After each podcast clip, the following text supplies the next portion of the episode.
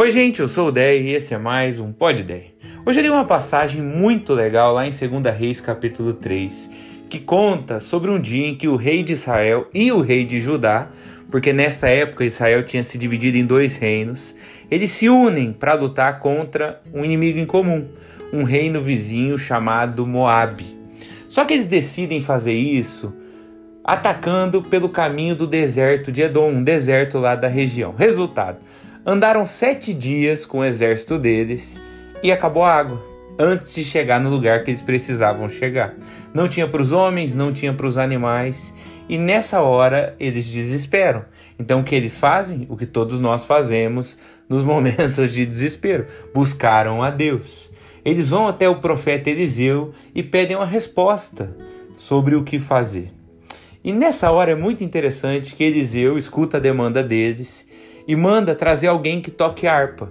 A pessoa começa a tocar harpa e Deus vem e fala com Eliseu. Se você é dessas pessoas que Deus fala contigo muito mais na hora do louvor, com a música, do que na palavra, saiba que Eliseu era como você.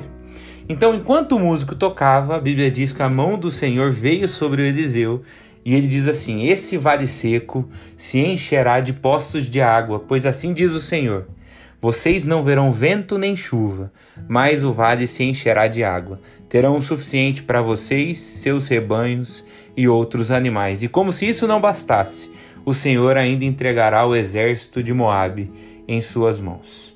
Vamos lá, algumas lições para nós hoje. Primeiro, nessa resposta de Deus: Vocês não verão chuva nem vento, e ainda assim terão a água. Deus não precisa das possibilidades que para você fazem sentido. Às vezes você nem sabe de onde veio e mesmo assim a ajuda chegou. Você não sabe nem explicar como que as coisas melhoraram, mas quando você viu já estavam melhores. Deus não precisa de condições favoráveis para te abençoar. Na sua cabeça é muito óbvio de onde vem água. Vem quando vem vento e chuva. Mas Deus pode fazer essa água sair do chão se for para te abençoar. Essa é a primeira coisa. Às vezes você anda meio sem fé porque as possibilidades que geralmente te abençoam estão distantes. Para Deus não faz diferença. Segundo, a Bíblia diz que o que Deus faz é suficiente para eles. Deus diz assim: terão o suficiente para vocês, seus rebanhos e outros animais. E esse é um dos desafios da fé. Acreditar que Deus supre na medida que Deus sabe o quanto a gente precisa e se importa com isso. Eu já vivi experiências pessoais nesse sentido e mesmo assim preciso de fé quando outras necessidades chegam, porque é normal que a gente se apavore. Mas é bom lembrar, eu de lembrar do dia em que eu estava preocupado com as contas e falei para a Ime, a Ime na maior calma, falou: "Não, vamos orar que Deus faz, lindo". Na hora até me deu um pouco de raiva da fé dela, eu queria alguém que se desesperasse comigo, entende? Mas foi muito legal, porque no dia seguinte ela tinha vendido uma tela. E a pessoa que foi pagar a tela mandou um valor três vezes maior. E disse para ela: Ó, oh, não achei justo, achei que essa tela que você me vendeu vale muito mais, mandei o quanto eu achei justo.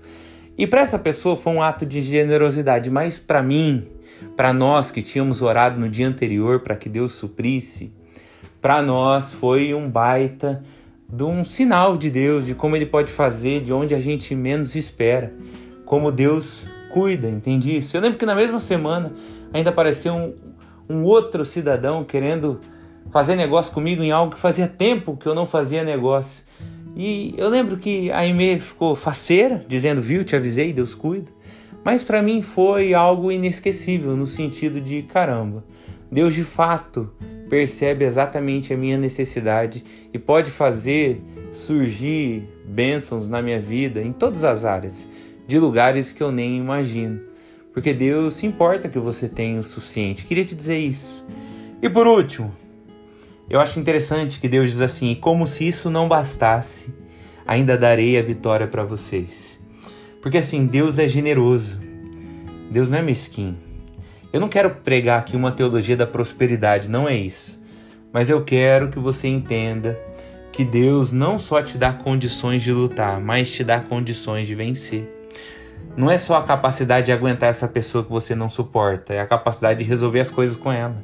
Não é só a capacidade de administrar essa crise de ansiedade, mas de sair dela também.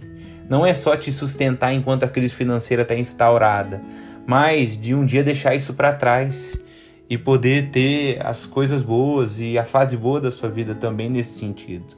Não é só a capacidade de sonhar, mas também de alcançar.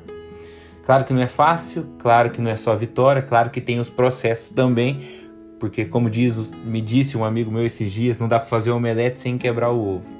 Mas é possível, porque Deus colocou isso em nós. Então o Pode Ideia de hoje é sobre isso sobre essa história que Deus mostra para nós muito sobre quem Ele é, sobre o cuidado dele e sobre, claro, o Deus de milagres que faz o impossível. Que Deus te abençoe, que te encha de fé e de coragem. E até amanhã. Tchau, tchau.